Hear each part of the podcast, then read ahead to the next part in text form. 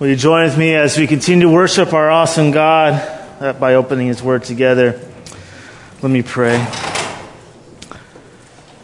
Father God, we just come together to continue to worship You. Lord, we are people, we are a people saved by Your grace. It is amazing grace. Lord, what mercy and grace that You have so lavishly poured on us through Your Son, Jesus Christ. And Lord, as we open up Your Word, we get the chance to learn more about who You are. I pray, God, that Your Word would accomplish what You promise it will. As Isaiah fifty-five says, "For as the rain and the snow come down from heaven and do not return there, but water the earth, making it bring forth and sprouts, bringing seeds to the sower and bread to the eater, so shall my word go. So shall my word be that goes out from my mouth. It shall not return to me empty, but it shall accomplish that which I purpose, and shall succeed in the thing for which I sent it." Lord, may Your word accomplish what You have ordained it to do. So Lord, by Your Spirit, help me to preach this sermon with what is needed and with appropriate affection. Use this sermon for Your glory, for the joy of Your people, and the salvation of the lost. And amen. We're in Micah chapter two, continuing on in our sermon series in the Minor Prophets. The last part of this oracle, of the first oracle, there's three in Micah. So in Micah chapter two, the word of the Lord says this: "Woe to those who devise wickedness and work evil on their beds.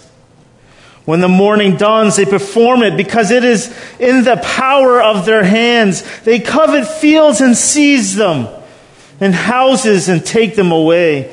They oppress a man and his house, a man and his inheritance. Therefore, thus says the Lord, behold, against this family I am devising disaster, from which you cannot remove your necks.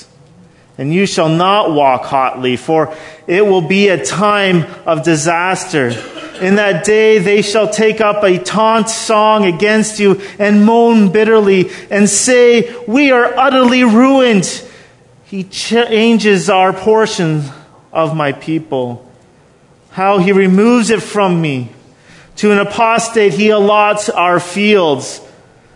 Therefore you will have none to cast the line by lots in the assembly of the Lord. Do not preach, thus they preach. One should not preach of the, such things. Disgrace will not overtake us. Should this be said, O house of Jacob, has the Lord, has the Lord grown impatient? Are these His deeds? Do not my words do good to him who walks uprightly? But lately my people have risen up as an enemy. You strip the rich robe from those who pass by, trustingly with no thought of war. The women of my people you drive out from their delightful houses. From their young children you take away my splendor forever. Arise and go, for there is no place to rest because of uncleanliness that destroys with grievous destruction. If a man should go out and utter wind and lie, saying, 'I will preach to you of wine and strong drink,' he would be a preacher for this people. I will surely assemble all of you, O Jacob. I will gather the remnant of Israel. I will set them together like sheep in a fold, like flock in the, its pastures, a noisy multitude of men. He who breaks the breach goes up before them. They break through and pass the gates, going by, out by it. Their king passes on before them, the Lord at their head." And this is the word of the Lord. When growing up, I uh, went to church. I was one of those church-going kids. My parents were, I was, if the church was open, I was there.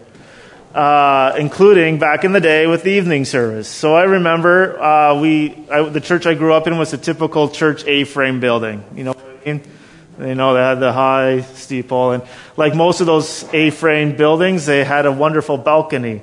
And the balcony was a great place for the kids to go and fool around. But the problem with the balcony is that the noise echoed uh, from there. And I remember I was sitting up there with my friend. We were kind of near the front of the balcony, and we were fooling around, and we dropped something. I can't remember what it was. My friend being the pastor's kid. And uh, because P Ks are always the troublemakers. Except for mine. Mine are obviously not. Um, and I remember we dropped something, and the noise rattled through the church and echoed, and the, and his dad was preaching. And all of a sudden, he keeps preaching. Like, he doesn't even skip a beat, but his gaze changes. And he looks up, and he's talking, and you could tell by the look of his eyes, he was not a happy man. Luckily, he was not my father, so I didn't have to worry about it very much. See, in this chapter, in chapter one, we see two oracles of judgment, destruction of Samaria and the threatening Jerusalem. But now there's a third judgment that comes. And, and just like the pastor who found his gaze and stared upon my friend and I as we were not listening to his sermon, Micah is gazing around like a searchlight searching. He's looking, and he's found it. You can feel the anger in this passage as Micah preaches it to, not to the heathens, but to the people of God. And he begins to judge them very, very specifically. A very harsh judgment. But even in this passage, we see this amazing display of the gospel as well as we begin to work through it. See, Micah is searching for those who are most responsible for this bad situation. And his gaze comes peering on the wealthy, greedy elite. In verse one, we see this: "Woe to those who devise wickedness and, and work evil on their beds. When the morning dawns, they perform it because it is the power of, uh, power of their hands." Micah has been speaking generally about Jerusalem's sin, but now, like a searching spotlight, he focuses accusation specifically. It's a coveting heart that he begins to address. He begins in by rebuking the greedy rich. So in verses one to five, he just opens up the floodgates of condemnation upon these people. Woe to those who devise these types of plans. In the original, in the Hebrew, when you look at that first word, woe, it's a, it's a word that's used for a funeral procession.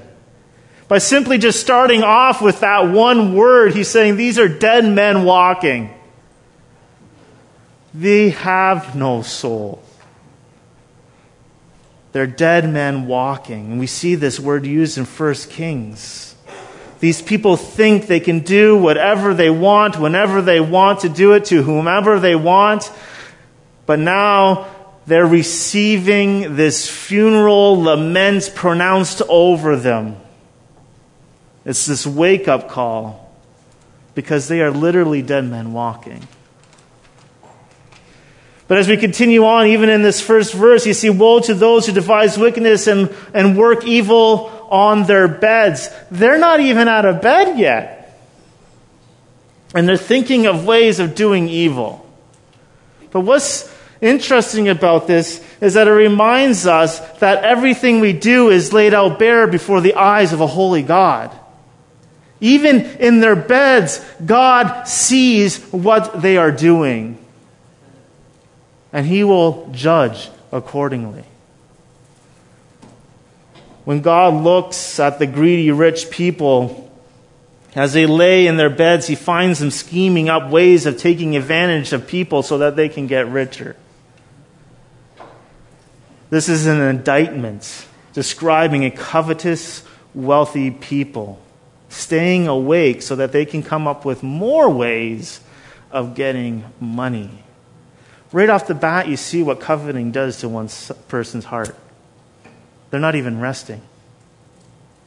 They're not.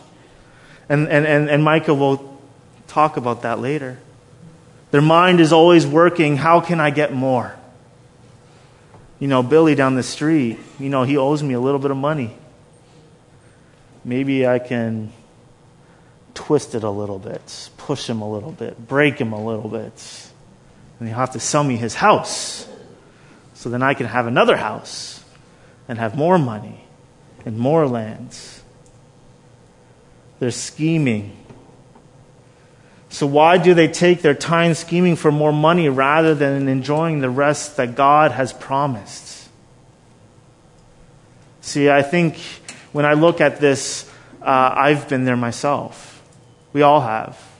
The Ten Commandments says you should not covet. And the, the reason why it's there is we all struggle with that. So I'm not the only one. So if you're all looking at me like, oh, I don't do that, you're lying. Uh, that's like up there on the top one. So we all covet. And when I can feel my heart beginning to slip, I begin to obsess over that. What are some ways in which I can get a little bit of extra money so that I can buy that? Instead of just simply resting in what God has given me, I begin to elevate the gift above the giver. So they covet in verse two. They covet fields and they seize them. As they want more and more, it breeds more and more discontent with what God has given him, given them. See, this is why the Puritans used to say, be murdering sin or it will be murdering you. If you're not actively fighting the sin that's in your life, it will overtake. And that's what's happening with these people as they lay in bed, scheming of ways of, of getting more. I mean, God has already talked about this. He said this in Exodus ten, twenty, verse seventeen, you shall not covet your neighbor's house. You shall not covet your neighbor's wife, or his male servants, or his fa- female servants, or his ox, or his donkey, or anything that is your neighbor's. So instead of helping people who are suffering, they take advantage of them. They're the greedy rich. And their sin is coveting. And like a searchlight, Micah focuses specifically on them. But I need to make this note, uh, and don't hear what I'm not saying. It's not like the Bible's coming along and saying you shall not be rich. It's not like you can't have, you can't be a millionaire or billionaire or any of those things. It's how you got there, and what you are doing with what God has blessed you with. And in this country, no matter how much you make, you know, there's websites out there, if you type in your income, that tells you what percentage you are in the whole world. I did that once when I was first married. I was like, I, I couldn't even buy groceries. I was like the top five. Right? Everything, perspective matters. So this isn't about the rich. This is about the greedy. This is about the sin of the heart of coveting. The outcome of allowing that sin to continue to fester is to, to begin to elevate items above God and others. For you and me, we see that there are millions of dollars that have been made from the dishonest all over the place. From God's point of view, people who engage in these things are just dead men walking. For us as a church, it means that what is the opposite of coveting is being generous. It means remembering that I don't ever, as a Christian, get to say, that's my money. This is what the Apostle Paul is describing in his letters to the church in Ephesus. He says that before Christ, our life was dead in our trespasses and sin. So when when when when Micah opens up, woe, woe are you. You are a dead man walking. It's like what we see in Ephesians two, one to three. And you were dead in the trespasses and sins in which you once walked, following the course of this world, following the prince of the powers of the air, among whom we all once lived in the passions of our flesh, carrying out the des- desires of the body and the mind, and were by nature children of wrath, like the rest of mankind. See, these people were doing just that. They were walking as dead men. Coveting only brings death. Covetousness cannot satisfy. It's an endless pit that can never be filled. That's why we come around that statement, you know, that statement, keeping up with the Joneses. We got to keep up with the Joneses. Do you really? No, you don't. I was lamenting about this not too long ago. I often, I often think about it all the time. I went to a private school. I went to a Christian school growing up. And I was the guy wearing byway shoes. It drove me nuts. Because I knew my dad had money. But the hearts, my coveting was there. What did I need to do in order to look like Billy, who had the L A Gear light-up shoes? Or the Reebok pumps. Those were the good ones. And then they had the baseball glove that had the same thing. Coveting only brings death. And Jesus says in Luke twelve fifteen, and he said to them, take care and be on your guard against all covetousness, for one's life does not consist in the abundance of his possessions. Why would Jesus come along and say that? Because he is enough. And coveting says this, Jesus, you're not enough. Your sacrifice, your death, your grace, your mercy that you poured on me, it's not enough. It's not enough. Jesus says in Matthew six, verse thirteen, but seek first the kingdom of God and his righteousness, and all these things will be added to you. So Jesus tells his disciples not to worry about material things, but rather to put his kingdom first. Not mine, his.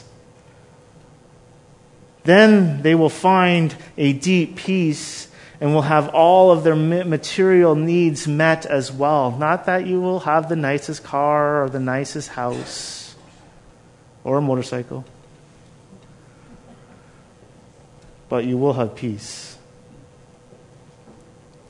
The life redeemed by God has God at the center and seeks to bring the divine order of peace into society.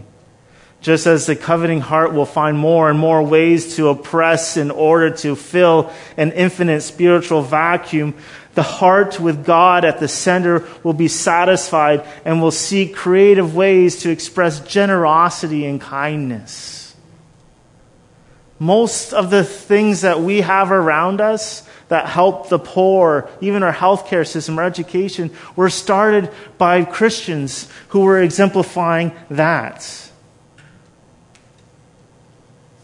The unfortunate thing is when people move away from the very core that began that, the gospel of Jesus Christ. See, the roots of coveting come from a, a dissatisfaction of God being God and, and that he is enough. Coveting says to God, I'm not thankful for what you've given me by your grace and mercy. I'm not content with what I have, and you are not enough.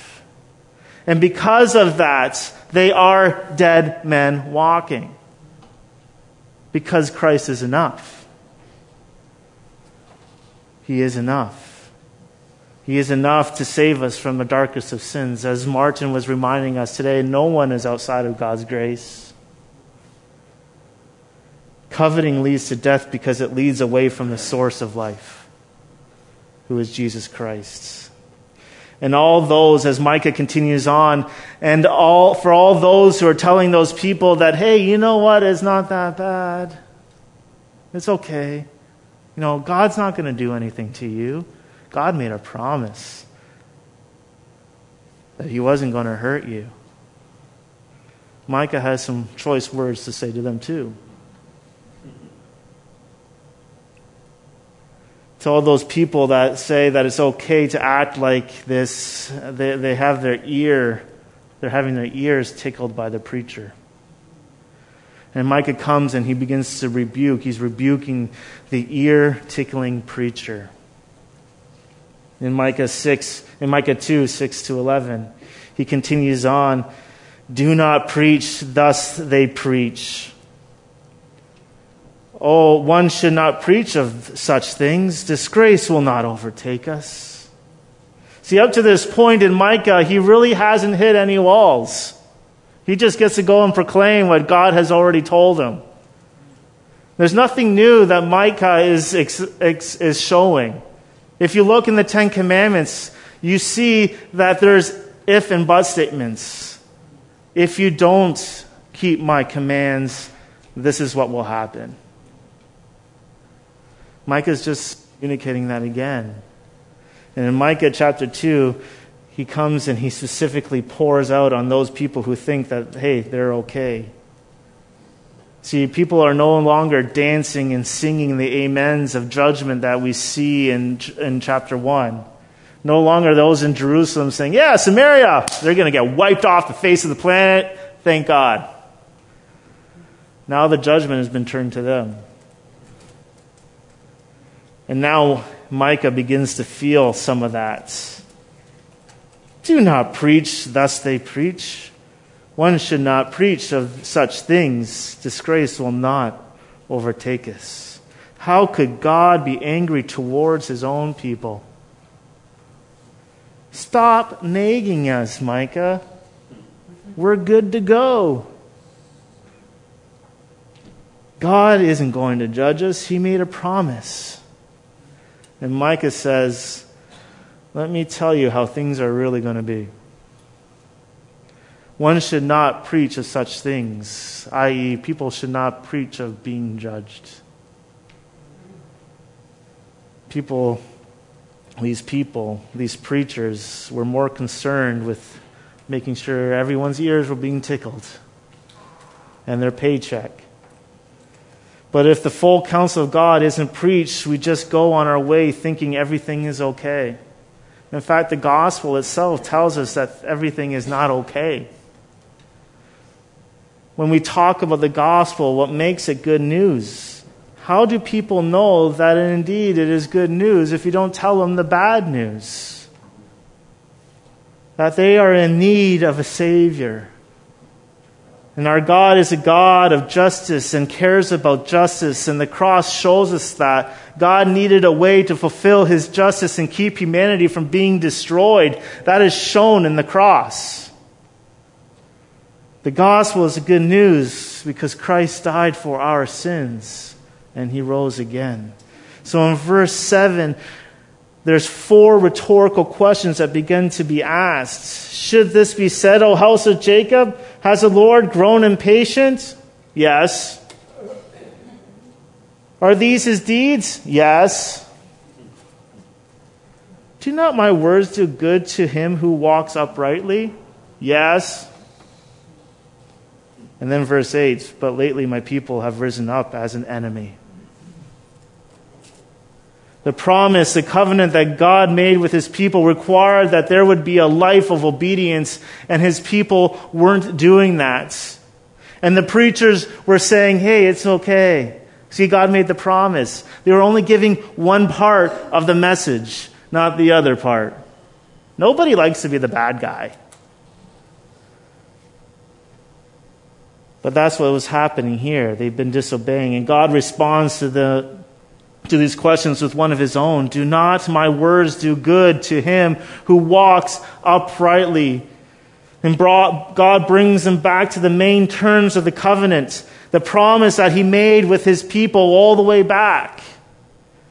The people of God are to be righteous and to seek justice, or a curse would result.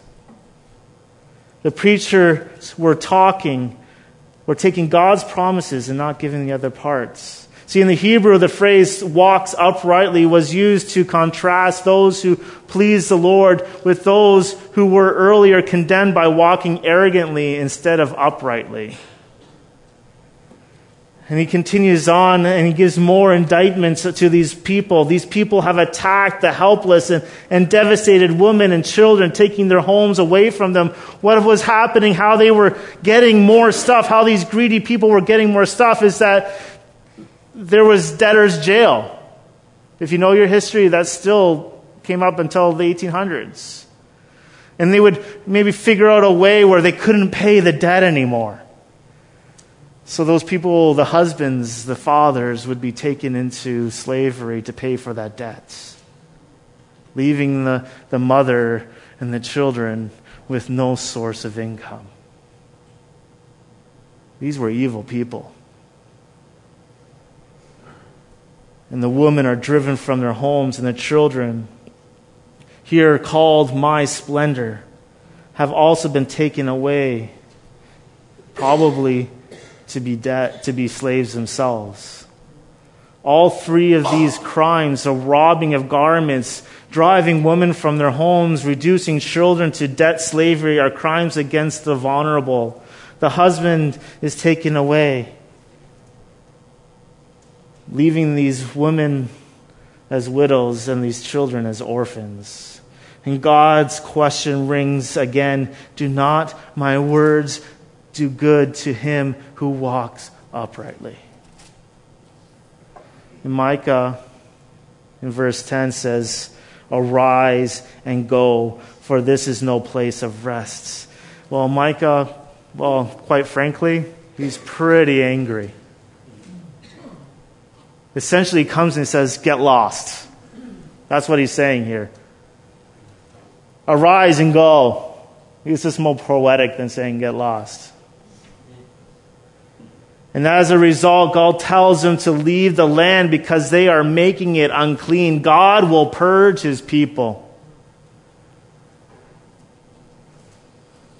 There is no rest for these people who are disobedient. And rest is an amazing word. I love that. You know, we talk about that often. We, we rest in the finished work of Jesus Christ. I no longer have to work to gain a favor with God. Christ did that on the cross. I rest in that. But for these people, there's no rest. They got to keep working at it. And when we think of the gospel, you can say rest is that finished work of Jesus Christ. And Micah gives this great picture later on in, in chapter four, verse four, that says this, but they shall sit every man under his vine and under his fig tree, and no one shall make them afraid. For the mouth of the Lord of hosts has spoken. Isn't that a great picture? That's rest. And these people will not experience it. This is the rest that us as Christians get to have in Jesus Christ. You know, just for they shall sit every man under his vine and under his fig tree, just the shade from the beating sun. And no one shall make them afraid anymore. But for Judah, this won't happen. So verse eleven comes along. So Micah turns his gazing eyes to the people who are encouraging this. And essentially he calls them windbags. I like contemporizing these texts. It makes it more powerful, right? Arise and go, for this is no place of rest, he says in verse eleven. If a man should go about and utter wind and lies, a k a windbag, saying, I will preach to you of wine and strong drink. And God's saying, judgment's coming. The preacher is saying, wine and drink. Micah was hit with some opposition here. And he continues on to preach it. But if you are speaking the gospel, you should expect that non-Christians will disagree with you, right? We should expect that. But here's the thing that fro- throws you for a loop sometimes, is when people in the church begin to argue with you. And that's what Micah is experiencing. It's the people of God who are fighting with him.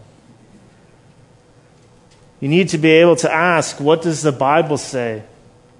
We need to make sure that we are grounded in the Word of God so that we can have the discernment that is needed in order to fight whatever may be coming our way. You need to be wor- grounded in the Word of God so that you know, like, if the preacher comes up and says something wrong, that you can come and say, hey, preacher, that was wrong. And here it is in God's Word. We need to be able to say, get out. So the preachers were encouraging the growth of roots of co- coveting coming from a dissatisfaction of God being God, and that He is enough. Seeing that God wouldn't care about taking a second seat in one's life and who and how others are treated. God cares deeply about how people are treated. He cares deeply about it. James talks about it. What is a good religion is caring for the widows and the orphans. The Ten Commandments outline how widows and orphans and those who are marginalized, the aliens in the land, are to be treated. God cares deeply about that. And if we in our hearts are Christ-centered, are God-centered in our hearts, we will show the same characteristics that God shows to other people. But as he continues on, as, as all this judgment is coming out, it ultimately points to our need of a great shepherd. But God doesn't leave his people there, for he will be their shepherd. There's a shepherd for God's remnants in verses twelve to thirteen. I will surely assemble. This is an emphatically God will save. There's been a long time of judgment going on here. Israel has been devastated. There's only a remnant left. But here God, a royal shepherd, will gather his scattered people like sheep in a pen. And although his people may be reduced to a remnant in exile, in the future they will be restored and will become a strong group. In verse thirteen, he continues on, goes up before them. This will happen. This is certain. God is the breaker who opens up the way and leads his people out to the land where they have been scattered. The people have been gathered. This is not the final word of judgments. The one who makes a breach goes before them to break them out. But before they break free, their king passes over them. Yahweh is at their head. This is a remarkable text bringing together a variety of these powerful pictures that Micah is trying to paint for us here. The imagery of sheep in a pen, people behind a wall, and God appearing both as a shepherd, king, and as one who breaches the walls and leads his people to freedom. Now check out this diagram here. I think it should be on there. I'm trying something new. Hey, whoa. Top part says God's holiness. The bottom says God, our sin. And we see that it kind of expands. There's a little cross with a big cross. Hopefully this shows the relationship between God's holiness and our sinfulness on one hand, and on the other hand, our corresponding appreciation for the cross of Jesus Christ. First, there's two lines going out from a single point. One is ascending diagonally upward, and the other is descending diagonally downward. The upward line represents our awareness of God's holiness, of who God is, and the downward line is our awareness of our sin. Second, a cross is inserted at, at various points between these two diverging lines, where the gap between the upward and the downward lines are is small. Only a small cross is there, right? That fits between them. This shows a little esteem for the cross among those who have little appreciation for God's perfect holiness. It feels a little conviction over their sin. Just a little bit, little cross. The point is that those who best comprehend the greatness of God's surpassing holiness and the depths of our own awful sin are those who most glorify and trust in, great, in, in God's grace. Micah presents a vastly holy God who is burning with anger, with indignation against sin. But for this very reason, Micah preaches a gospel of wondrously amazing grace, raising high the hopes of God's people, having first driven them to their knees in conviction over sin. So sharp is this.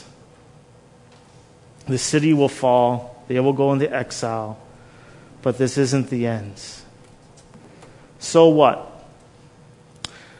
Like the pastor from when I was growing up, yeah, I'll read that. The city will fall and they will go into exile. This is just, this is right. But what we may ask of the poor whom the rich have exploited. If the city falls and the wicked are punished, will not the poor be punished too? Will the innocent not suffer with the guilty? And Micah seems to say that they will.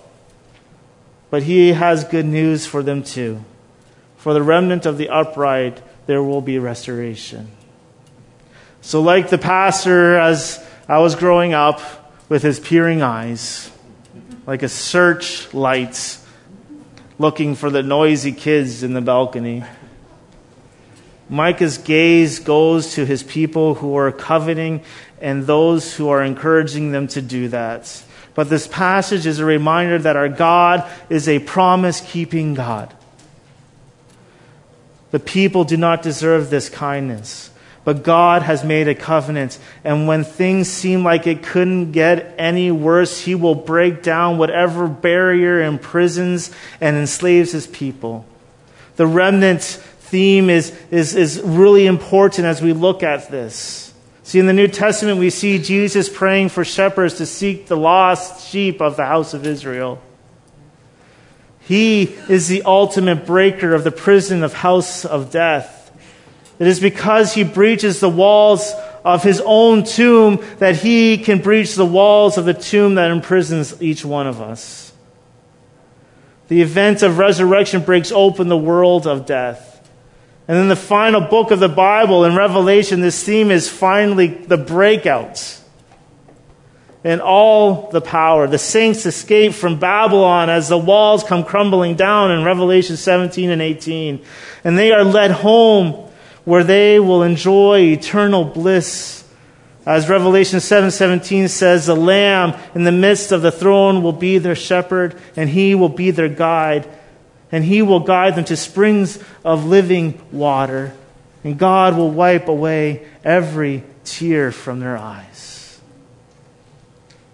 What an amazing thing. The root of coveting comes from a dissatisfaction that God is God, that God is enough. And that only brings death. But he is enough as a shepherd king who breaks the walls and gathers his people to himself and brings life. Let's continue to worship this God who does these things.